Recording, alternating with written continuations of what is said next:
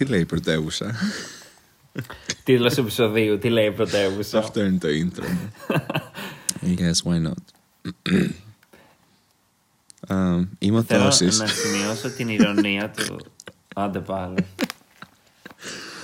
Ωραία. Ξέρω, δεν μιλάς και αγχώθηκα. Θέλω να σημειώσω την ηρωνία ότι ενώ εγώ στο πρώτο επεισόδιο ever του podcast σου έβγαζα με το τσιγκέλι 1, 2, 3 πληροφορίες για τον εαυτό σου που δεν είχαν να κάνουν με pop culture, έρχεσαι εσύ τώρα τις προάλλες και μου λες μήπως να κάνουμε επεισόδιο για τις διακοπές μας στην Αθήνα. Like... Καλά, εντάξει, δεν είπα απαραίτητα για τις διακοπές μας στην Αθήνα. Έστω, γενικά για την εμπειρία μας στην Αθήνα. Για την εμπειρία της Αθήνας, ας πούμε, ναι, δηλαδή έτσι και... Εντάξει, επειδή χάσαμε και ένα επεισόδιο επειδή ήμασταν στην Αθήνα, με αυτή την άποψη είπα να το βάλουμε και σαν δικαιολογία γιατί χάσαμε ένα επεισόδιο. Σωστά. Αλλά εσύ, ναι, ήμασταν Αθήνα, you guys, γι' αυτό δεν κάναμε podcast. Okay. Εσύ είχες ξαναπάει βέβαια με αυτόν τον τρόπο που πήγες, ενώ εγώ πήγα για πρώτη φορά έτσι εντελώς γιόλο στην Αθήνα, όπως σου είπα. Mm-hmm. Γιατί ναι, εγώ μπορώ να πω ότι αυτή ήταν ίσως η τέταρτη ή η πέμπτη φορά που πήγα έτσι. Ενώ εγώ πήγα πρώτη φορά έτσι με το να ζω στο κέντρο. Γιατί τις άλλες φορές, νομίζω με το σχολείο μου, είμαι στο Φάληρο, παλαιό ή νέο, δεν θυμάμαι, βλέπουμε θάλασσα τέλος πάντων. Και την άλλη φορά είχα μείνει στον Γέρακα, που είναι σχεδόν Θήβα, νομίζω. Γέρακας. Γιατί δεν πας να κάνεις το Γέρακας, ζητάνε πολλού.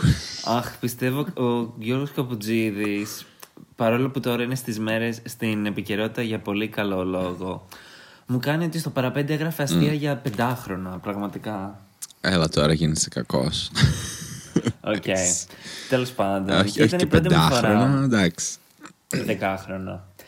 Και τέλος πάντων, ναι, ήταν η πρώτη μου φορά στην Αθήνα που ήμουν κέντρο και έπαιρνα το τραμ και έπαιρνα το μετρό και έπαιρνα το λεωφορείο και έτρωγα πραγματικά όλη τη σκατήλα των δρομολογίων, 5.000 ώρες χαμένες από εδώ και από εκεί. Yeah. Εντάξει, αυτό δεν το ήξερα εγώ. Εντάξει, έχει και τόσες ώρες χαμένες. Ναι, εντάξει, όντως, ας πούμε ότι ναι, είναι... Γενικά εγώ αυτό το λέω πάντα βέβαια σαν μότο στη ζωή μου και για Θεσσαλονίκη και για Αθήνα, ότι εάν περπατιέται η απόσταση, πιο γρήγορα θα φτάσεις από τη μεσηκοινωνία, πιστεύω πολλές φορές, γιατί δεν έχεις την αναμονή. Εντάξει, με το μετρό μάλλον δεν ισχύει πολύ αυτό, αλλά με λεωφορεία, τραμ και... Ξέρω εγώ τι άλλο είναι, τρόλεϊ. Ισχύει, πιστεύω, full. Ότι πιο γρήγορα πας με τα πόδια παρά με τη συγκοινωνία. Εντάξει, το μετρό αποτελεί μια εξαίρεση, είναι μια περίπτωση μόνο του. Εντάξει, δεν έχει κίνηση.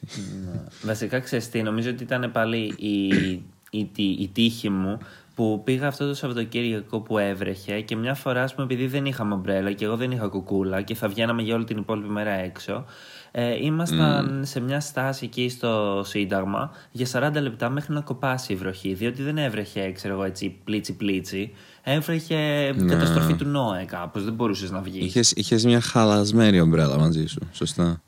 Ναι, αυτή την ομπρέλα την είχα, νόμιζα ότι ήταν καλή. Τη μετέφερα από Θεσσαλονίκη και Αθήνα για μια καλή ομπρέλα και εν τέλει ήταν χαλασμένη. Πράγμα που συνειδητοποίησα...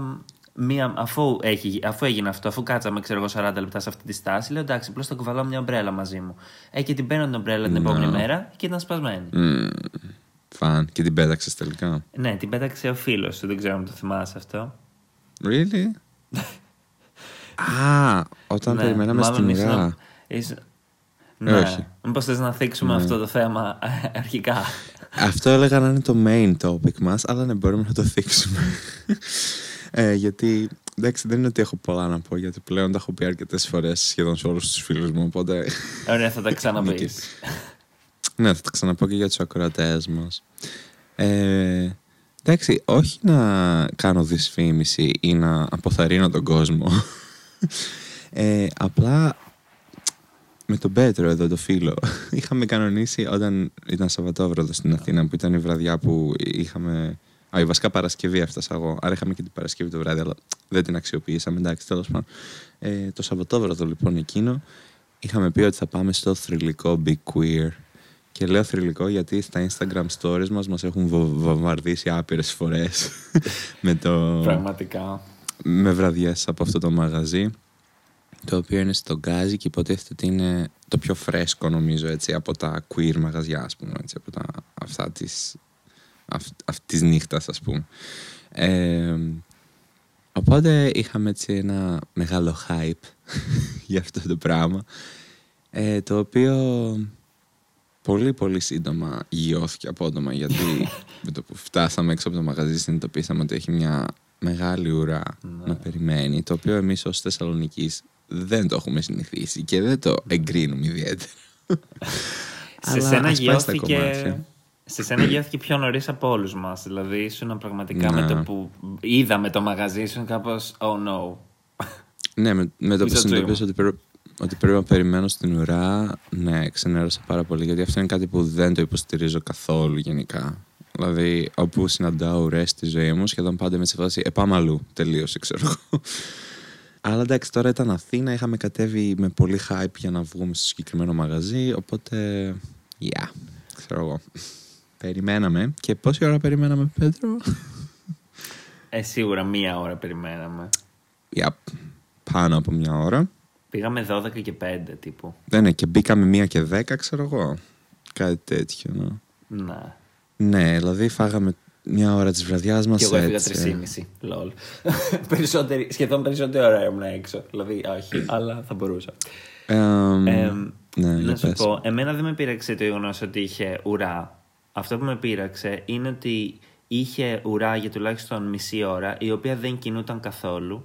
Ενώ είχε ήδη αρχίσει η λειτουργία του μαγαζιού σύμφωνα με τις ώρες λειτουργίας στο Facebook. Εκτός αν οι ώρες λειτουργίας στο Facebook είναι λάθος. Δεν ξέρω αν τώρα έχουν. Οπότε, εμένα δεν... Sorry, έχουμε καθυστέρηση. Ότι δεν κινούταν. Ναι, sorry, δεν κινούταν καθόλου η ουρά. Ενώ είχε ανοίξει το μαγαζί. Και επίσης δεν κινούταν η ουρά, όχι επειδή έλεγχαν πιστοποιητικά. Απλώς δεν έκαναν τίποτα. True. Εμένα. Τώρα δεν ξέρω μήπως λόγω COVID, ας πούμε, υπάρχει μεγαλύτερη αυστηρότητα και κάπως, ας πούμε, πρέπει να είναι πολύ πιο συνεπής και πρέπει να προσέχουν παραπάνω. Οπότε προφανώς σε τέτοια περίπτωση δικαιολογώ το να δημιουργείται μια τεράστια ουρά. Ναι, σίγουρα. Ναι. Αλλά άμα το ελέγχουν, δηλαδή και 2 λεπτά να κάνει ο καθένας, θα είχαμε δει. Ναι. Πολύ πριν τη 1 ώρα. Σίγουρα. Και επίσης θεωρώ απαράδεκτο το γεγονός όταν άρχισε να βρέχει, που και πάλι κολλήσει εργούσαν. Ναι, ναι. Ενώ ήμασταν έξω από το μαγαζί, μία ανάσα από την πόρτα, και έβρεχε πάλι καταρακτωδώς. Ναι, εντάξει, ευτυχώς κράτησε για 5 λεπτά, ξέρω εγώ. Αλλά ναι, ήταν και αυτό κακό. Γενικά,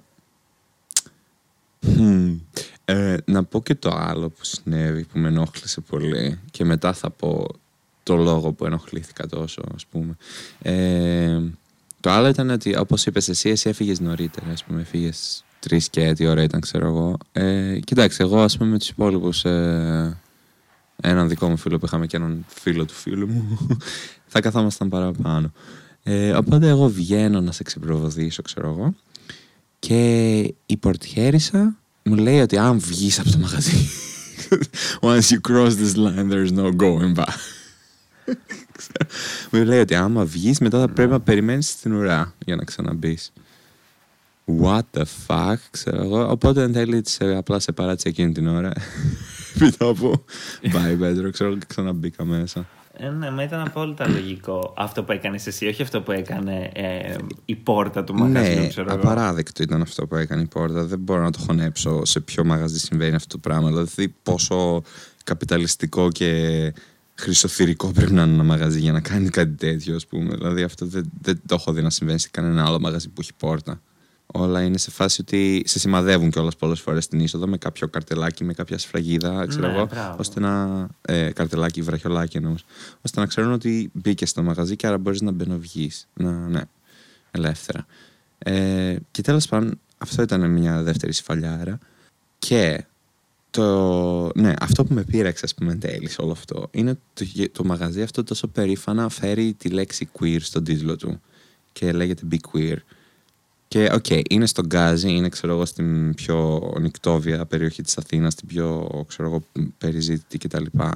Αλλά για μένα ήταν full απογοητευτικό να φέρεις αυτή την ταμπέλα, ας πούμε, αυτό το όνομα το queer, το οποίο τόσο περήφανα είναι, ξέρω εγώ, αντισυστημικό, είναι ελεύθερο, είναι, ξέρω εγώ, κόντρα στον καπιταλισμό, είναι κόντρα στην εμπορευματοποίηση, στο κατεστημένο, σε όλα, ας πούμε, που έχουν εδραιωθεί ως συνηθισμένα ή, ξέρω εγώ, normal. Και μου φέρεις αυτό το όνομα και μου φέρεις πιο μεγάλη μούρη και από, ξέρω εγώ, το Μαρκίζ ή, ξέρω εγώ, οποιοδήποτε άλλο τεράστιο, ας πούμε, κλαμπ καγκούρικο. Αυτό, ας πούμε, για μένα ήταν μια αντίφαση που δεν μ' άρεσε καθόλου.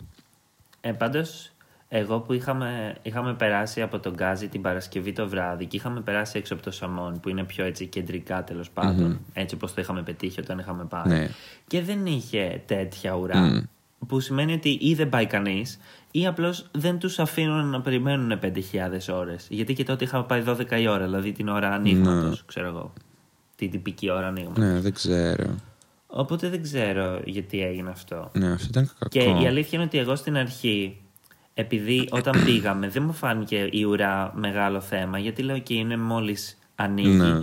Και επίσης πάλι την Παρασκευή έξω από ένα straight club, υποθέτω, που είχα πετύχει μια τεράστια ουρά που ήταν πάλι 12, παραλαμβάνω. Οπότε λέω μάλλον αυτό είναι ένα σύνηθες φαινόμενο που συμβαίνει εδώ στην πρωτεύουσα. Ναι. Ανεξαρτήτως COVID, ανεξαρτήτως όλων των συνθηκών, απλώς ο κόσμος, ξέρω εγώ, θέλει τόσο να βγει από τις 12, οπότε πηγαίνει και περιμένει. Ναι, δεν ξέρω. Πάντως, ας πούμε, από το Σαμόν θα περίμενα. Δηλαδή, το Σαμόν το περιμένω να έχει λίγο μούρι, ξέρω εγώ, κτλ.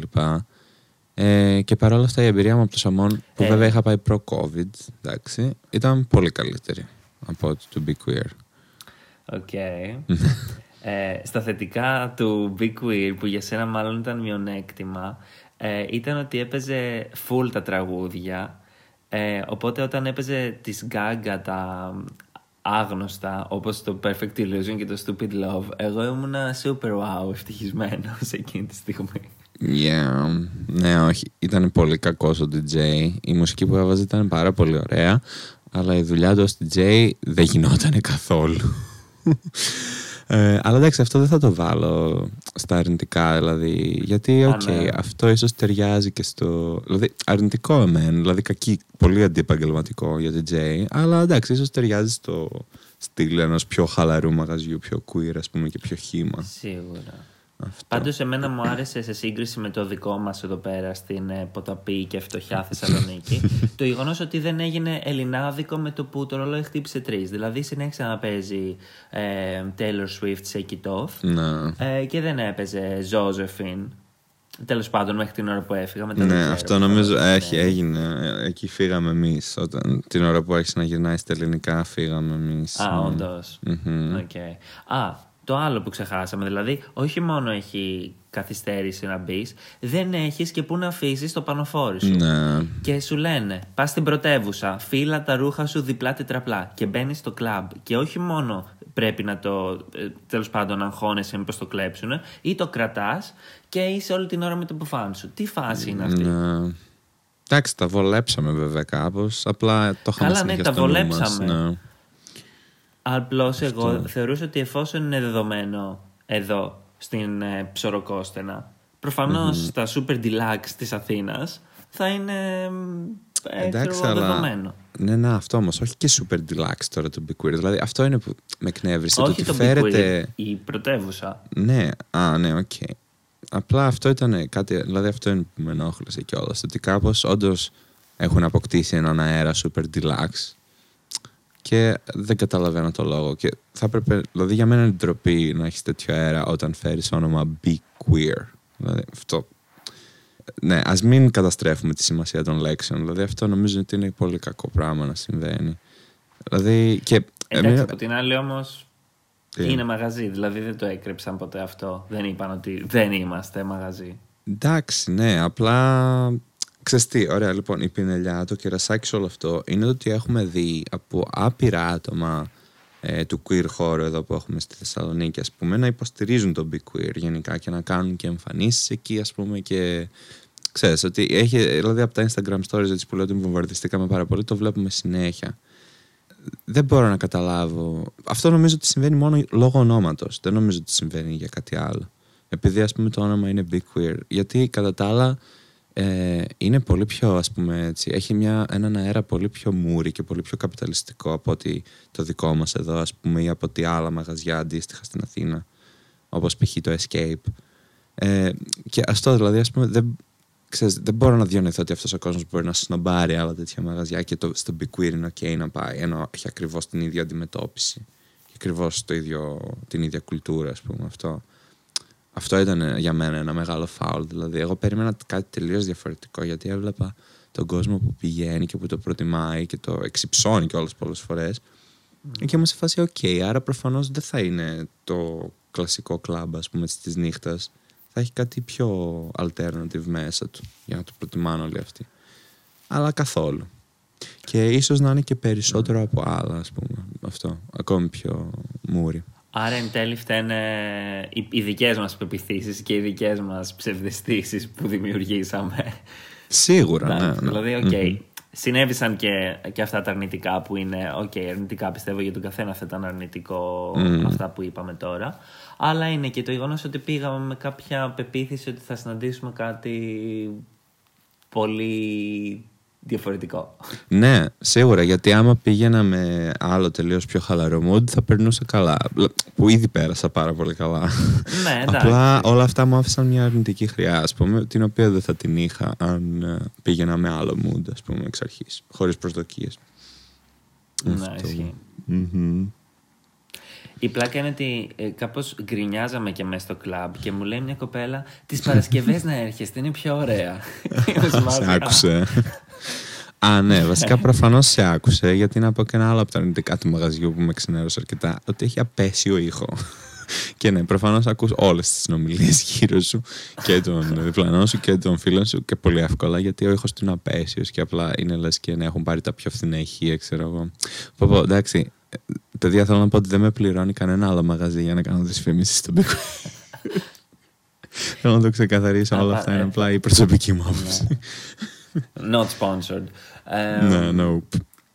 Και στα θετικά επίσης μου άρεσε η performance της drag queen, δεν θυμάμαι το όνομά της, που ήταν Eliza Minnelli. Που ήταν περίεργο για τα ελληνικά δεδομένα. Γιατί οι Ελληνίδες drag queens, ας πούμε, είναι βανδύ βύση. Δεν νομίζω ότι έχουν πιάσει τα τέρατα του Hollywood. Οκ, μπορεί εγώ να με παρακολουθώ, αλλά νομίζω ότι η Eliza Minnelli είναι το ψωμοτήρι των Αμερικανίδων drag queens. Δεν είναι τόσο πολύ εδώ στην Ελλάδα, γιατί δεν έχουμε τόσο κουλτούρα με musical και τέτοια θέματα. Mm-hmm. Αλλά είναι όντως κάτι πάρα πολύ ταιριαστό για drag. Ναι, ήταν πολύ ωραίο show. Ναι, και ήταν πολύ διαφορετικό για drag show. Δηλαδή, εγώ αυτό το τελευταίο νομίζω που είδα ήταν πολύ έτσι pop. Η Ariana Grande, δεν θυμάμαι, αλλά ήταν κάτι τέτοιο τρέχον. Mm-hmm. Ναι, όχι, ήταν πολύ entertaining. Μετά έκανε και δεύτερο όταν είχες φύγει. Και προσπαθώ να θυμηθώ τώρα τόση ώρα τι είχε κάνει. Αλλά δεν μου έρχεται. Α, πες να έχει κάνει το Bring Me to Life των Evanescence. Okay. Αλλά έκανε και ένα ακόμα πριν από αυτό και εκείνο δεν το θυμάμαι, τέλος πάντων. Anyway, ναι, ήταν entertaining, πάντως ήταν ωραίο show. No. Εγώ λοιπόν από το ταξίδι στην Αθήνα και επανεκτίμησα το ενόλα, τον κύριο της Θεσσαλονίκης. Δηλαδή θα πηγαίνουμε περισσότερο τουπέ πλέον. Δεν θα πιστεύω ότι υποτιμώ τον εαυτό μου πηγαίνοντας εκεί. Θα πιστεύω ότι οκ, πάω για να πάω καλά. Και μην τυχόν ακούσω κάτι τέτοιο από κανέναν που έχει πάει στο BeQueer. Που πηγαίνει, ας πούμε. Ναι, πραγματικά. Μην τυχόν και ακούσω κάτι τέτοιο, θα έχω οράματα για τη γούνα τους. Μην τους πιάσεις το στόμα σου.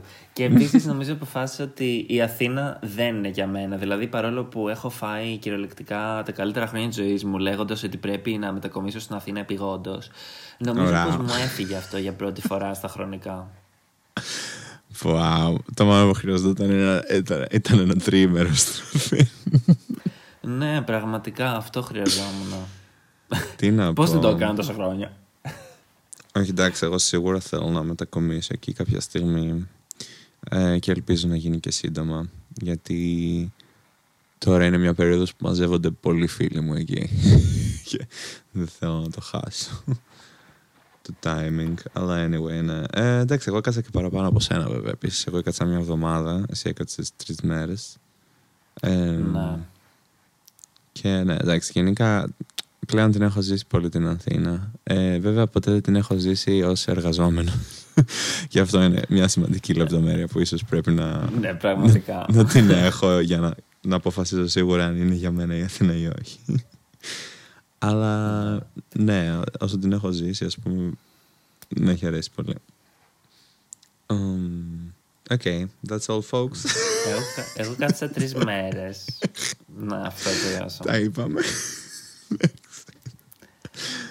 Για πες. Εντάξει, τι να πούμε άλλο. Α, να πω...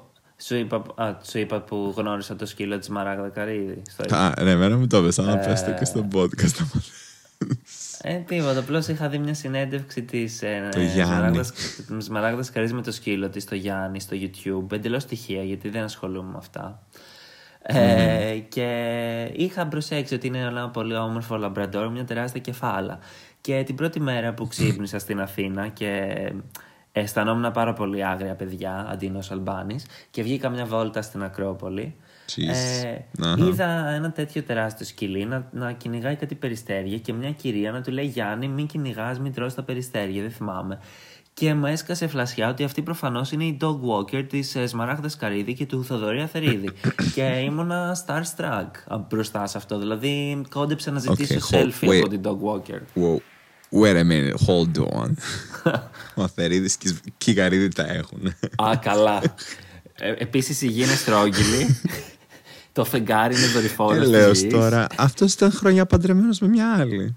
Ναι, νομίζω ότι... πήρε διαζύγιο. Έχουν πάρει νομίζω καιρό. Ο Αθερίδης είναι και... πώς λέγεται, παππούς. Παππούς της. Παππούς, σκέτο. Okay, yeah, sure. Ναι, ξέρω την κόρη του, την ξέρω. Την έχω δει σε αυτό το... τραγούδι που. Άστα αυτό. Όλοι το έχουν θεοποιήσει και δεν μπορώ ούτε καν. Ναι, τέλος πάντων.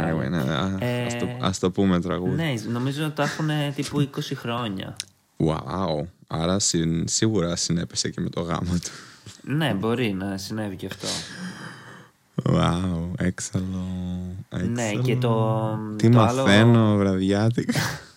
Το άλλο celebrity sighting που παραλίγο να είχα κάνει είναι ότι την πρώτη μέρα που ξύπνησα στην Αθήνα και πάλι ένιωσα άγρια, παιδιά, όπως και πριν δηλαδή, είχα πάει στην Πλάκα και την επόμενη μέρα βλέπω στο Instagram τη Σταματίνα Τζιμτζιλίνα έχει πάει στην Πλάκα. Δηλαδή αυτή πήγε Σάββατο και εγώ πήγα Παρασκευή. Και λέω δεν μπορούσα να πάω Σάββατο. Μόνο 24 ώρες διαφορά. Ναι, και θα της έλεγα Σταματίνα, έχω κάνει εμβόλιο, έλα να βγούμε φωτογραφία.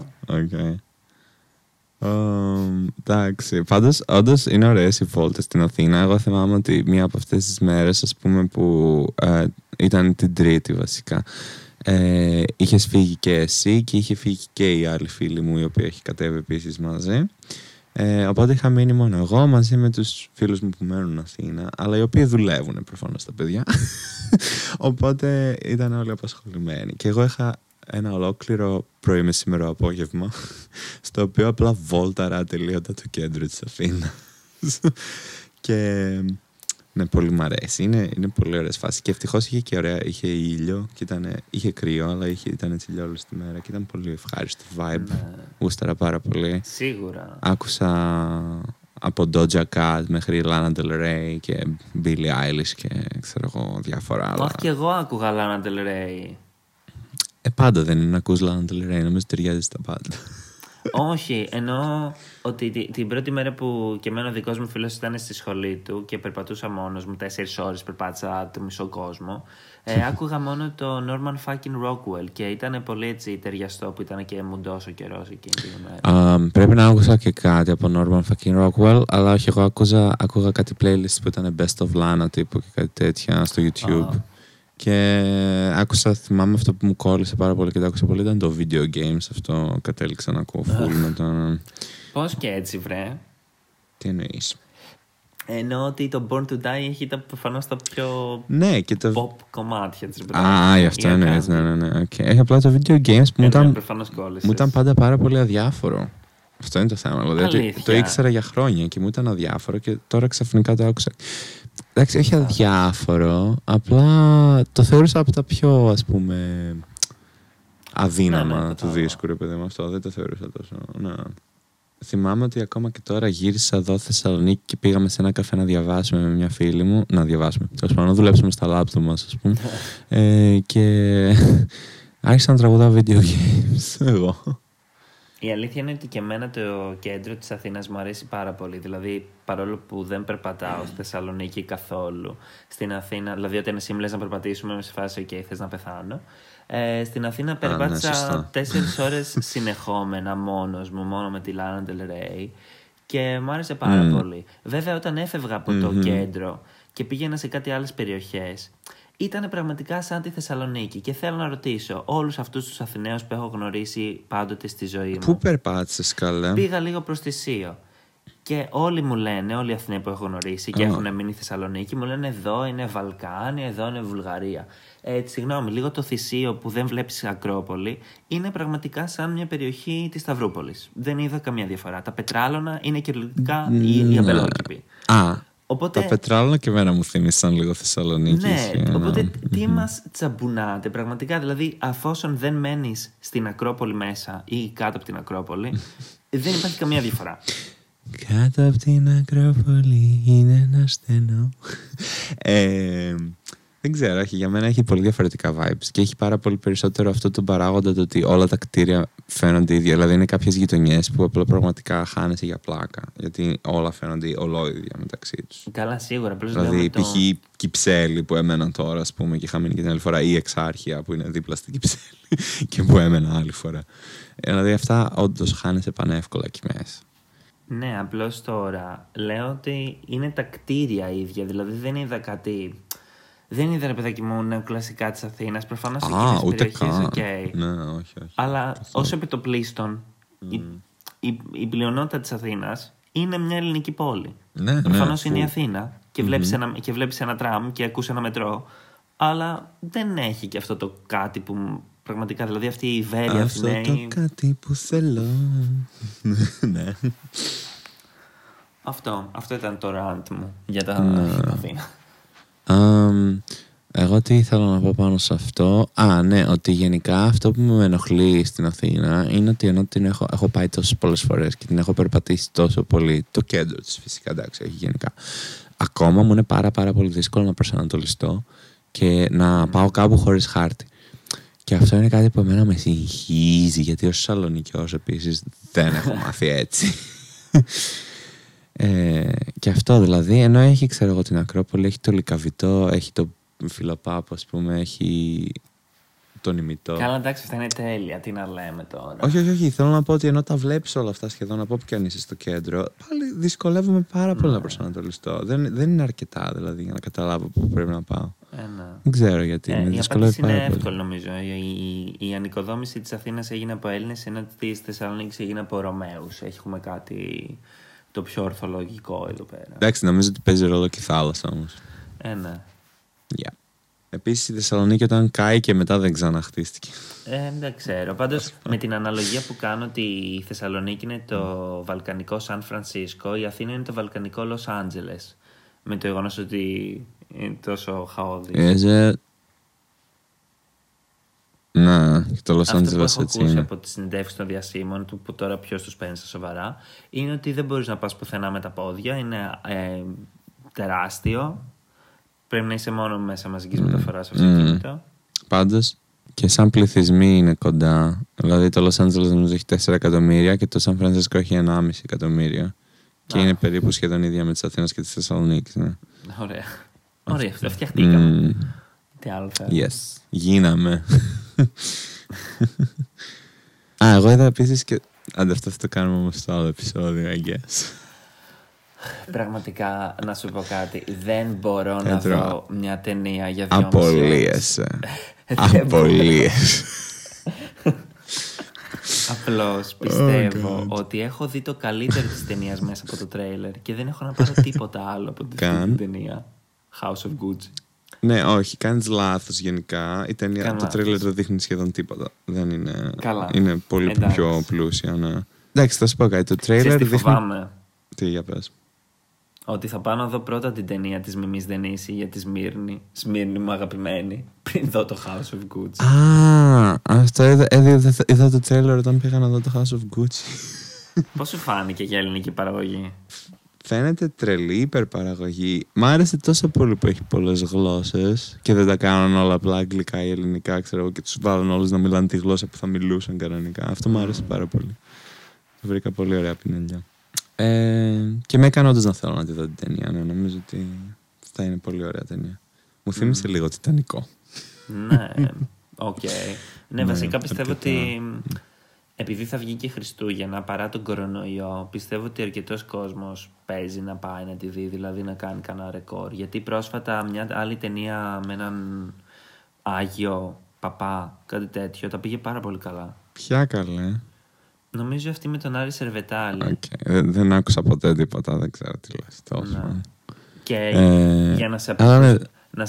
Για να σε προσανατολίσω από το House of Gucci, συζητείτε ότι θα γίνει σειρά για τον Άγιο Παΐσιο και ότι... Αχ, ποιο είναι το άλλο που θέλω να πω? Αυτό, ότι θα γίνει σειρά για τον Άγιο Παΐσιο. Ας μείνουμε σε αυτό, πώς σου φαίνεται? Τι να σου πω, δεν τον ξέρω τον κύριο. Το Γέροντα Παΐσιο εννοείς αυτόν? Ναι, Γέροντα. Ναι, δεν έχει αγιάσει αυτός, ελπίζω όχι. Νομίζω κοντεύει. Oh my god, seriously. Τι να σου πω, εγώ έχω μένει στο Λίγιο που λέγαμε ο Γέροντας Παστίτσιος και γελούσαμε. Ναι, ο Παστίτσιος έχει πάει φυλακή. Όχι φυλακή, τέλος πάντων, δεν ξέρω αν έχει πάει φυλακή. Τέλος πάντων, έχει επιβληθεί κάποια ποινή σε αυτό. My god. Ναι. Και δηλαδή τώρα η ταινία τι θα είναι, για αυτό ή θα είναι για να αναδείξει το πόσο σπουδαίος είναι? Είσαι σοβαρός? Η γάμη είναι για τον Παστίτσιο, για τον κανονικό Παΐσιο θα είναι. Ποιος είναι ο Παστίτσιος? Δεν υπήρχε Παστίτσιος. Ο Παστίτσιος ήταν ο Παΐσιος, καλά. Απλά τον κοροϊδεύαν. Βρε, αυτό σου λέω. Ότι το Παστίτσιος υπήρχε μια σελίδα στο Facebook, νομίζω, ή σε ένα blog. Αλήθεια. Και επειδή αυτό το θεώρησαν προσβολή μνήμης νεκρού ή κάτι παραπάνω, επειδή αυτός κοντεύει να γιάσει. Oh my god. Κινήθηκε ποινική διαδικασία. Κανονικότατα. Oh my god. Καλά, και αυτό πώς μπορεί να διωχτεί? Δηλαδή τι είδους ποινή μπορεί να δεχτεί κανείς γι' αυτό? Αν το πολύ πολύ να πρέπει να πληρώσεις κάποιο πρόστιμο, ξέρω εγώ. Δηλαδή τι είναι δυνατόν να πας φυλακή για κάτι τέτοιο? Δεν ξέρω, δεν έχω φτάσει τόσο στα άδυτα του ειδικού ποινικού. Όταν φτάσω θα ενημερώσω. Sweet. What a lovely country. Ναι. Anyway, δεν θα δεις το House of Gucci για να κάνουμε ένα ενδιαφέρον επεισόδιο? Θα το δω αναγκαστικά, έστω για το podcast. Άλλη μια θυσία. Εκτός άμα δεν θες να το δεις, να το συζητήσουμε τώρα με και το House of Gucci. Όχι, και να πω μόνο εγώ και εσύ απλά να σχολιάσεις. Όχι, αρνούμε να γίνει αυτό. Θα έχει ένα δικό του podcast επεισόδιο. Εντάξει, οκ. Άντε, θα συμφωνήσω, γιατί I don't consider myself to be a particularly ethical person, but I am fair. Κλίνκ. Α, κάτσε μισό. Αυτό ακριβώς. Εντάξει, πιστεύω μέχρι και οι πέτρες έχουν δει το τρέιλερ του House of Gucci, δηλαδή είναι πιο προσβάσιμο. Έχω ακούσει άπειρα σχόλια για την Gaga μόνο από το τρέιλερ, χωρίς να έχουν δει την ταινία από πολύ κόσμο. Τέλος, πολύ χαίρομαι. Αλλά αυτό ήθελα να σου πω. Τέλος πάντων, θα το πω στο επόμενο επεισόδιο που θα είναι για το House of Gucci. Ναι, πες στο επόμενο επεισόδιο. Θες να μιλήσουμε λίγο για το Instagram? Yeah, what about it? Για το γεγονός, στο έχω ξαναπεί αυτό. Λοιπόν, βγάζουμε μια selfie στο BeQueer, no sponsor, και μου λες, σκέφτομαι να την ανεβάσω. Και σου λέω, οκ, περνάνε 2 ώρες και σου στέλνω, θα την ανεβάσεις ή όχι? Και μου λες, το σκέφτομαι. Ή κάτι ανάλογο. Και με σφασίλει, τι σκέφτεσαι, απλώς ανέβασέ το. Μα εγώ δεν είχα καταλάβει ότι άμα την ανεβάσω εγώ, εσύ δεν θα θες να την ανεβάσεις. Εγώ απλά τον έφερα σαν ότι μ' άρεσε και εμένα η φώτο, άρα όντως αξίζει να την ανεβάσεις. Με αυτή την έννοια στο είπα. Δεν στο είπα ότι λέω κι εγώ να την ανεβάσω, οπότε μην την ανεβάζεις εσύ. Αυτό. Δεν, το σχόλιο μου, η νήξη μου δεν είναι επί αυτού, αλλά επί του γεγονότος ότι πρέπει να το σκεφτείς. Όχι εσύ. Ναι. Γενικά έχω προσέξει ότι ο κόσμος έχει πάρει το Instagram του τόσο στα σοβαρά που δεν τολμάει να κάνει κίνηση, μην τυχόν και παραξενευτούν οι followers του και πατήσουν unfollow και αυτοδεσμεύονται. Δεν ήταν αυτό στη δική μου περίπτωση. Δεν το λέω για σένα. Απλώς το παίρνω ως αφορμή για αυτό. Μπορώ να δικαιολογηθώ άμα θέλεις. Ναι, όχι, δικαιολογήσου, αλλά λάβε λίγο θέση και σε αυτό που λέω. Γιατί δεν πιστεύεις ότι πολλοί κόσμος έχει σταματήσει να αποστάρει αυτά που όντως του αρέσουν και να αποστάρει μόνο ότι νομίζει ότι θα αρέσει. Σίγουρα. Σίγουρα. Επίσης, όμως, πιστεύω ότι πολλοί κόσμοι στο Instagram δεν το χρησιμοποιεί για να αυτοδεικνύεται, αλλά το χρησιμοποιεί για να κάνει stalking ή για να γνωρίζει κόσμος, ας πούμε, εγκομενικά. Οπότε αυτούς δεν τους ενδιαφέρει και πολύ να έχουν wall γεμάτο με post τους. Απλά τους ενδιαφέρει να έχουν 2-3 φωτογραφίες που να φαίνονται, έτσι ώστε μετά τις καλύτερες τους, ξέρω, έτσι ώστε μετά απλά να μιλάνε, ξέρω εγώ, και ίσως να κάνουν και κανένα story, αν χρειαστεί. Και που. Σίγουρα, αλλά. Αφού τα ανεβάζουν στα stories. Δηλαδή, ποια είναι η διαφορά του να ανεβάσεις 1.000.000 stories την ημέρα από το να ανεβάσεις 5 φωτογραφίες. Δεν ξέρω αν οι άνθρωποι που έχουν λίγες φώτες στο wall τους κάνουν πολλά story. Νομίζω ότι ούτε πολλά story κάνουν. Κάνουν μία φορά στο τόσο, ξέρω εγώ. Εγώ από τους συμφοιτητές μου έχω παρατηρήσει ότι είχαν πολλά post. Επίσης, μπορεί να ανέβαζαν post και μετά να το έβαζαν στην αρχαιοθήκη, πώς λέγεται. Και τα post ήταν συνέχεια στα stories. Και αυτό που κατάλαβα από τις συνομιλίες μου, διότι το έχω συζητήσει εκτενώς αυτό το ζήτημα, είναι ότι στα stories δεν μπορείς να δεις το feedback, δηλαδή κανείς δεν μπορεί να ξέρει πώς το είδαν ή πώς αντέδρασαν. Και επίσης ότι χάνεται μετά από 24 ώρες. Λες και αν μείνει κάτι παραπάνω από 24 ώρες, δημιουργείς ένα βάρος στον άλλον. Και... Εννοείται πώς μπορείς να δεις το feedback, τι εννοείς. Όχι, εσύ είναι. Οι υπόλοιποι δεν μπορούν να το δουν. Οπότε αυτό σε ξεκουράζει, ας πούμε, και σου δημιουργεί λιγότερες ενοχές. Δεν ξέρω πώς να το ονομάσω. Όχι ενοχές. Σε κάνει να μην φοβάσαι ότι θα σε θεωρήσουν όλοι loser. Ναι, αλλά οκ. Σε θεωρούν ήδη loser, μάλλον. Οποιοςδήποτε μπορεί να σε θεωρήσει, είτε ανεβάζει είτε δεν ανεβάζει. Ναι, ακριβώς. Ισχύει. Εγώ συμφωνώ πολύ με αυτό και δεν με νοιάζει ποιος θα με θεωρεί loser. Βασικά, με νοιάζει. Καλά, με νοιάζει. Υπάρχουν ορισμένοι άνθρωποι στο στενό μου κύκλο που με θεωρούν loser και αυτό με πληγώνει. Αλλά κατά τα άλλα δεν με νοιάζει ιδιαίτερα ποιος άλλος θα το κάνει αυτό. Και επίσης έχω δει ότι, ας πούμε, εγώ που ακολουθώ την τακτική του Instagram όπως το πρωτογνώρισα στα γενοφάσκια του το 2012, που μου αρέσει να ανεβάζω post γιατί όντως θέλω να μένω και το βλέπω σαν ημερολόγιο. Και ας πούμε η διαφορά με το να ανεβάζεις πολλά post σε σύγκριση με το να ανεβάζεις πολλά story είναι ότι ο άλλος, ας πούμε, θα κάνει swipe για να δει τα περισσότερα story σου προς τα δεξιά αντί να του κάνει προς τα πάνω ή προς τα κάτω. Δηλαδή αυτή είναι η μόνη διαφορά που βλέπω. Ας πούμε. Όχι, δεν ξέρω ότι είναι πιο εύκολο, είναι πιο cool, πιο αποδεκτό. Γιατί επίσης πολλά stories έχουν αντικαταστήσει τα παλιά check-in στο Facebook.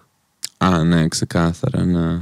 Και είναι high stories. Είναι χωρίς νόημα. Δηλαδή, άμα πρέπει να κατακρίνουμε κάτι, ας κατακρίνουμε αυτό. Δεν ξέρω. Εγώ δίνω πάντα πάρα πολύ βάση στα stories μου. Νομίζω έχεις δει πόση ώρα μου παίρνει να κάνω ένα story. Καλά. Αυτό. Αλλά αυτό που δεν καταλαβαίνω είναι που κάποιοι έχουν καμιά 20 stories μαζί. Στο ίδιο 24ωρο και παραπάνω, ίσως και από 20 κάποιες φορές. Αυτό είναι κάτι που δεν μπορώ να το χωνέψω. Δεν καταλαβαίνω γιατί το κάνει αυτό κάποιος. Ναι, και συνήθως πάρα πολλά από αυτά είναι το ίδιο πράγμα ακριβώς. Δηλαδή δεν είναι. Ναι. Αλλά εντάξει, cool, ξέρω εγώ. Εμένα αυτό μου αρέσει.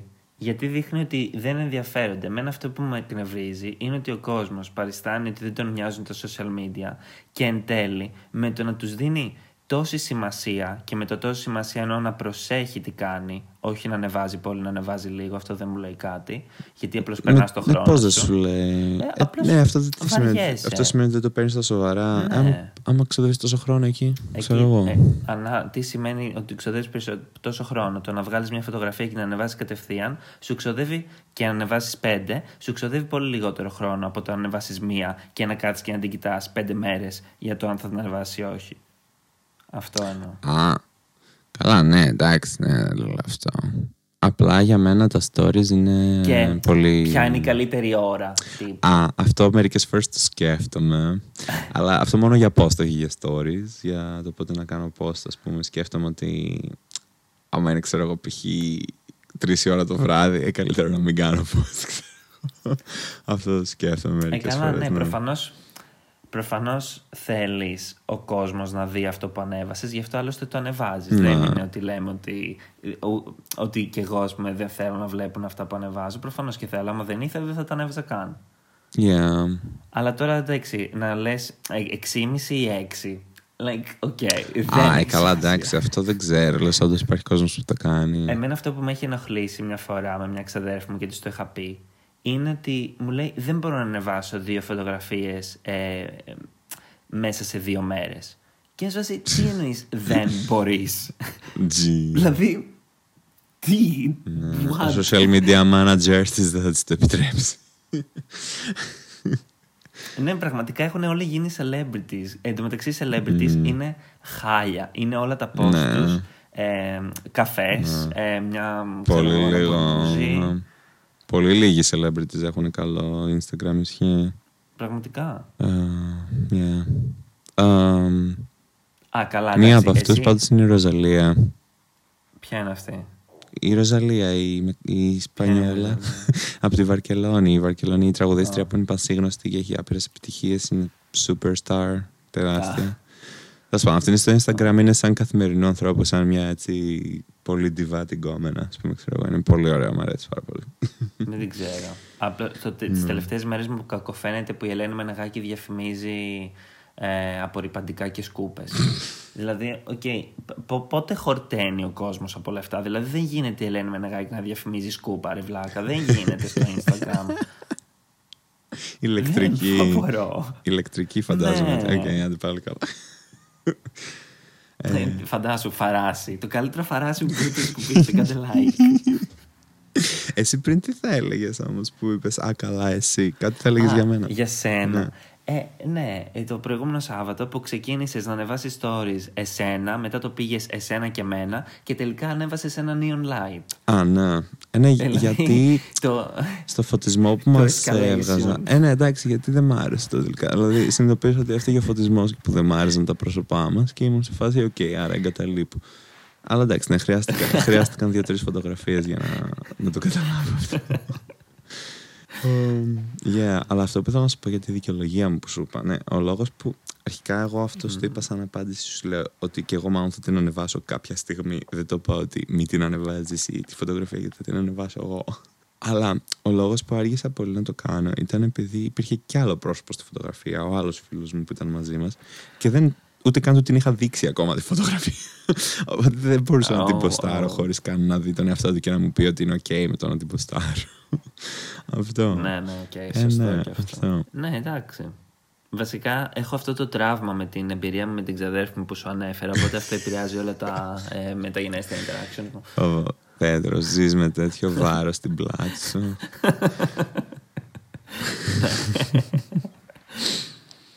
Αλλά η αλήθεια είναι ότι και εγώ που τα λέω, επειδή ανέβασα αρκετές φωτογραφίες από την Αθήνα, μία μέρα κάπως και εγώ λέω: OK, ας μην ανεβάσω άλλη, γιατί μπορεί να με κάνουν unfollow. Και μετά λέω: Καλά, τα λέω στους άλλους, αλλά τα κάνω και εγώ μετά, δηλαδή. Πάντως αυτό αρέσει και εγώ το παρατήρησα λίγο, ότι είχα πάει, ας πούμε, το 18 ήταν που είχα πάει Παρίσι. Και είχα κάνει 6 post από το Παρίσι, ας πούμε, όσο ήμουν εκεί. Και τώρα θυμήθηκα, ας πούμε, αυτό το καλοκαίρι πήγα Βερολίνο. Και από το Βερολίνο νομίζω έκανα 1 post, ας πούμε. Και είμαι σε φάση, γιατί έγινα έτσι? Δεν μ' άρεσε όταν το συνειδητοποίησα αυτό. Δηλαδή, ήταν τόσο κρίμα που έκανα μόνο 1 post από το Βερολίνο. Δηλαδή, τόσα ωραία μέρη, τόσα πράγματα κάναμε, τόσα ζήσαμε. Να σου πω κάτι. Δεν βγάζει και νόημα, γιατί το Instagram, πες άντε, στο Facebook δεν θέλω να δω 500.000 φωτογραφίες, αλλά το Instagram... είναι photo sharing app. Ναι, και υποτίθεται είναι και σαν ημερολόγιο στην τελική, ας πούμε, κάπως. Ναι, αυτό. Και επίσης, είναι όλοι την ώρα στο Instagram. Δηλαδή, γιατί κάνεις προς τα πάνω? Για να μην δεις content. Θες να δεις content. Εντάξει, τώρα αν ο άλλος ανεβάσει την ίδια φάτσα του 7 φορές, βαρετό. Αλλά αν ανεβάσει διαφορετικές φωτογραφίες. Τι βαρετό, Πέτρο, δεν έχεις δει πόσους followers έχουν προφίλ που ο τοίχος τους είναι μόνο selfies. Καλά, όχι μόνο, αλλά 8 στα 10 είναι selfies, ας πούμε. Και τα άλλα 2 είναι πάλι αυτοί, απλά όχι selfie. Τους έβγαλε κάποιος άλλος. Και... Ναι, εντάξει, οκ. Απλώς λέω να ανεβάσεις την ίδια φωτογραφία. Να είσαι λοιπόν δηλαδή μπροστά στον ίδιο πύργο του Άιφελ να την ανεβάσεις 10 φορές. Αυτό και είναι βαρετό. Αλλά το ανεβάσεις τον πύργο του Άιφελ. Ξέρω εγώ τι άλλο έχεις στο Παρίσι. Διαφορετικές φωτογραφίες μέσα στην ίδια μέρα. Τα post από το Παρίσι, τα post μου από το Παρίσι ήταν όλα ένα και ένα. Τα λατρεύω, ήταν υπέροχα. Έγραφα και μικρές ιστοριούλες στο καθένα και τέτοια. Ήταν πάρα πολύ ωραία φάση. Αυτό το γούσταρα πάρα πολύ. Ναι. Ναι. Επίσης θα ήθελα περισσότερα κάποιον που να λένε κάτι για τον άνθρωπο που τα ανεβάζει και να μην είναι ένας στίχος ή ακόμη χειρότερα ένα ποίημα του Τάσου Λιβαδίτη. Αχ, εντάξει, εμένα αυτό δεν με ενοχλεί τόσο όσο με ενοχλεί το να είναι απλά generic quotes που είναι έτσι, ξέρω εγώ, απλά feel good quotes, ξέρω εγώ, ή motivational quotes που απλά τα πήρες από μια αφίσα που είδες κολλημένη σε κάποια στάση του λεωφορείου, ξέρω εγώ, ή κάτι τέτοιο. Δηλαδή, αυτό είναι που δεν αντέχω καθόλου. Τα τραγικά είναι των γυμναστών που είναι πάντοτε, ξέρω εγώ, tomorrow is another day, but today you got to be the best you can be. Ναι, όχι των γυμναστών, των fitness models, ας πούμε, ξέρω εγώ. Και ναι, αυτό. Ναι. Όχι, εγώ ακολουθώ και κάποιους από το CrossFit μου και ανεβάζουν μόνο τέτοια. Εν τω μεταξύ από κοντά κάνουν και άνθρωποι. Και είναι σφασί, ποιος είναι αυτός στο Instagram και ποιος είναι αυτός στην πραγματική ζωή. Γιατί δεν βγάζει νόημα. Αλλά ναι, είναι πολύ ενοχλητικό που τόσοι πολλοί αυτοί που γυμνάζονται, ας πούμε, όλα τα quote τους έχουν να κάνουν με την καπιταλιστική νοοτροπία, το να είσαι ο καλύτερος, η καλύτερη εκδοχή του εαυτού σου και να παράγεις όσο μπορείς περισσότερα. Είναι εξωθενωτικό. Θες να μιλήσουμε τώρα για το Tinder? Α, οκ, ναι, ξέρω εγώ. Άμα θες μπορούμε. Αν και πλέον μου έχει καταλήξει και αυτό λίγο αδιάφορο στην παρούσα φάση, αλλά ας... Αλήθεια. Το κούρασε γρήγορα, είναι η αλήθεια, ναι. Και νομίζω ότι ξέρω και για ποιο λόγο. Νομίζω ότι σου δίνει boost όταν πρώτο κάνεις προφίλ. Σε εμφανίζει πάρα πολύ στα άλλα προφίλ. Και... τύπου, δεν ξέρω πώς γίνεται, αλλά ας πούμε στην αρχή είναι full exciting και ενεργό, δηλαδή, και κάνεις μάτς όλη την ώρα, ας πούμε, και νομίζεις ότι wow. Και τώρα πια, ας πούμε, σε μια φάση που... Καλά, η αλήθεια είναι ότι έχω βαρεθεί και να κάνω swipe. Δηλαδή στην αρχή είχε πλάκα λίγο, βασικά στην αρχή ήταν awkward, μετά άρχισε να έχει πλάκα και τώρα απλά βαριέμαι. Δεν θέλω άλλο αυτό, δεν ξέρω, ναι. Και εντάξει, αλήθεια είναι ότι έχω κάνει καμιά 100 plus match και από αυτά, ας πούμε, να έχω βγει. Μέχρι στιγμής έχω βγει νομίζω 3 ραντεβού ή 4. Α, μπράβο. Ναι, 4 ραντεβού έχω βγει μέχρι στιγμής. Και αυτό δηλαδή, έχω 100 plus match και έκανα 4 ραντεβού. Τα υπόλοιπα 100 κάτι, ας πούμε, τι θα γίνουν? Τίποτα δεν θα γίνουν, μάλλον, προφανώς. Απλά θέλω να πω ότι εντάξει, δεν βρίσκω και το νόημα να συνεχίζω να κάνω swipe όταν υπάρχει τόσο potential, ας πούμε, ήδη, ξέρω. Καλά, έχεις δίκιο. Εγώ ποτέ δεν το είχα σε εκτίμηση στο Tinder. Είχαν κάποιες straight φίλες μου παλιά, αλλά το είχαν για πλάκα. Και τώρα που το κάνεις εσύ και το είδα που βγήκαμε και μου φάνηκε κάπως ενδιαφέρον και το έκανα, θέλω να σου ανακοινώσω, και είναι σε παγκόσμια μετάδοση, ότι έσβησα το Grindr και το Romeo. Γιατί πραγματικά... Ναι, με το Tinder που έχω λιγοστά μάτς, γιατί αυτοί που μου αρέσουν, αυτοί θέλουν να πεθάνω, δεν μοιάζονται, αν join πέθανα βασικά. Βρήκα την υγειά μου, γιατί βγήκα μόνο ένα date που πήγε πολύ καλά, αλλά το θέμα και εκτός και αν μην είχα βγει date, και αυτές οι συζητήσεις που έκανα μέσα από την εφαρμογή ήταν κλάσεις ανώτερες από τις συζητήσεις που έχω κάνει τα τελευταία 7 χρόνια στο Grindr. Δηλαδή έστω και γι' αυτό άξιζε εκατομμύρια φορές. Ακριβώς. Και δεν ξέρω γιατί το άργησα τόσο πολύ. Δηλαδή κάπως, πώς να το πω, ρε παιδί μου, γιατί είχα κουβεντιάσει αρκετές φορές στο παρελθόν για τα dating apps γενικά με κόσμο, και όσοι χρησιμοποιούσαν Tinder είχαν τόσο καλύτερη άποψη για το dating online, ας πούμε. Και εγώ πάντα είχα τόσο αρνητική άποψη και τόσο, ας πούμε... Ναι. Και τώρα, ας πούμε, με το Tinder... Και... Που πάλι δεν είναι ότι, ας πούμε, είναι super fast το online dating. Απλά είναι κάτι ok, ξέρεις, είναι κάτι πολύ, ας πούμε, ανθρώπινο και αμήχανο, προφανώς, αλλά αμήχανο στο βαθμό που του αρμόζει, ας πούμε, ξέρεις, και κάπως... Εδώ φαίνεται ότι υπάρχει μια συλλογική προσπάθεια από τους μετέχοντες να το κάνουν όσο το δυνατόν πιο ανθρώπινο, ας πούμε, και πιο, ξέρεις, όσο, όχι αμήχανο, ας πούμε, όσο γίνεται. Ενώ στα άλλα δεν είναι έτσι. Καθόλου. Επίσης εντυπωσιάστηκα από, επειδή εγώ είχα μόνο για τους άντρες πατημένο και όχι για γυναίκες, εντυπωσιάστηκα από το πόσο λίγες φωτογραφίες είδα που ήταν μόνο, ξέρω εγώ, χωρίς κεφάλι ή ήταν μόνο με γιαγιά ηλίου. Δηλαδή οι περισσότεροι είχαν full κανονικές φωτογραφίες. Και ούτε καν, ξέρω εγώ, κοιλιακούς και τέτοια. Δηλαδή ακόμα και αν είχανε, ήταν η πέμπτη, δεν ήταν η πρώτη. Και μου άρεσαν και οι περιγραφές που είχε ο κόσμος. Δηλαδή δεν ήταν top for bottom. Δηλαδή υπήρχε κάτι να πάρεις μια πρώτη ιδέα του ανθρώπου. Ναι. Εγώ που έχω και άντρες και γυναίκες, πάντως να σου πω ότι έχω εντυπωσιαστεί πολύ με το πόσο πολύ περισσότερες είναι οι γυναίκες εκεί μέσα. Είναι άπειρες πραγματικά. Βέβαια, απ' την άλλη, makes sense κιόλας λίγο, γιατί εντάξει, προφανώς βλέπω μόνο τους άντρες που έχουν δηλώσει ότι ενδιαφέρονται για άντρες. Δεν βλέπω όλους τους άντρες που έχουν δηλώσει μόνο για γυναίκες, ας πούμε αυτό. Ναι. Σωστά. Οπότε, ναι, από αυτήν την άποψη είναι λογικό. Και αυτό που μου άρεσε είναι ότι αυτό που είπες ότι υπάρχει προσπάθεια να γίνει καλύτερο, το βλέπεις και από τους χρήστες, όχι μόνο από τους δημιουργούς του app. Γιατί εγώ βλέπω ότι ο κόσμος προσπαθεί να κάνει μια άλλου είδους προσέγγιση. Δηλαδή ακόμα και η απάντηση στο τι κάνεις δεν είναι καλά you, τι ψάχνεις. Δηλαδή υπάρχει μια προσπάθεια να υποθεί κάτι διαφορετικό. Full. Έχω κάνει πολύ οργανικές και ήπιες συζητήσεις, ας πούμε, στο Tinder. Πολύ... Βασικά αυτό κάπως, υπάρχει μια αμοιβαία κατανόηση ότι αυτό είναι λίγο awkward. Οπότε ξέρεις, ας προσπαθήσουμε να το κάνουμε λίγο λιγότερο awkward, ας πούμε, ξέρεις, μιλώντας έτσι λίγο χαλαρά. Και αυτό, ας πούμε, αυτό είναι κάτι πρωτόγνωρο δυστυχώς για μένα, γιατί τόσα χρόνια δεν βιώνα κάτι τέτοιο, ας πούμε, ποτέ. Ναι. Αλλά, και είδα και πολύ φρέσκο κόσμο, γιατί... Θέλω να σου πω ότι εδώ στην περιοχή μου, που δεν έχει και πολύ κόσμο στο Grindr, υπάρχει ένας τύπος ο οποίος έχει την ίδια φωτογραφία από το 2013, ίσως και από πιο πριν, αλλά εγώ δεν ήμουνα. Ωραία. Και ο οποίος είναι 40 επίσης από το 2013, δηλαδή εγώ κάπως κοντεύω να τον φτάσω και αυτός είναι ακόμα εκεί. Και πάντα ενεργός, πάντα 5 χιλιόμετρα μακριά μου. Και μπαίνω στο Tinder και βλέπω κόσμο, ο οποίος μάλλον μπορεί να είναι στο Grindr, να έχει άλλες φωτογραφίες, και τον οποίο δεν έχω δει ποτέ και μου κάνει τόσο... ωραία εντύπωση, γιατί δεν τους έχω συναντήσει και στην πραγματική ζωή.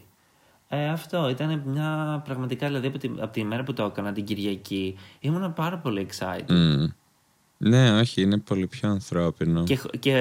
Και χωρίς να περιμένω τίποτα, το έκανα επειδή απλώς το είδα που το έχεις και το κατέβασα. Και πραγματικά, ίσως η ζωή μου είναι τόσο άδεια, αλλά όντως μου έδωσε μια θετική... ας πούμε, ένα θετικό vibe στο πώς βλέπω το dating. Ναι, ισχύει. Και το online, ας πούμε, κιόλας. Γιατί, εντάξει, ρε παιδί μου, από κοντά προφανώς είναι τελείως διαφορετικά πράγματα. Ισχύουν άλλοι κανόνες, ας πούμε, αλλιώς κινείσαι. Αλλά ναι, το online το είχαμε τόσο μελανά χρώματα, ξέρετε, τόσο σκοτεινό, τόσο κακό, τόσα χρόνια, ας πούμε. Το είχα πολύ με τις χειρότερες, ας πούμε, εκτιμήσεις.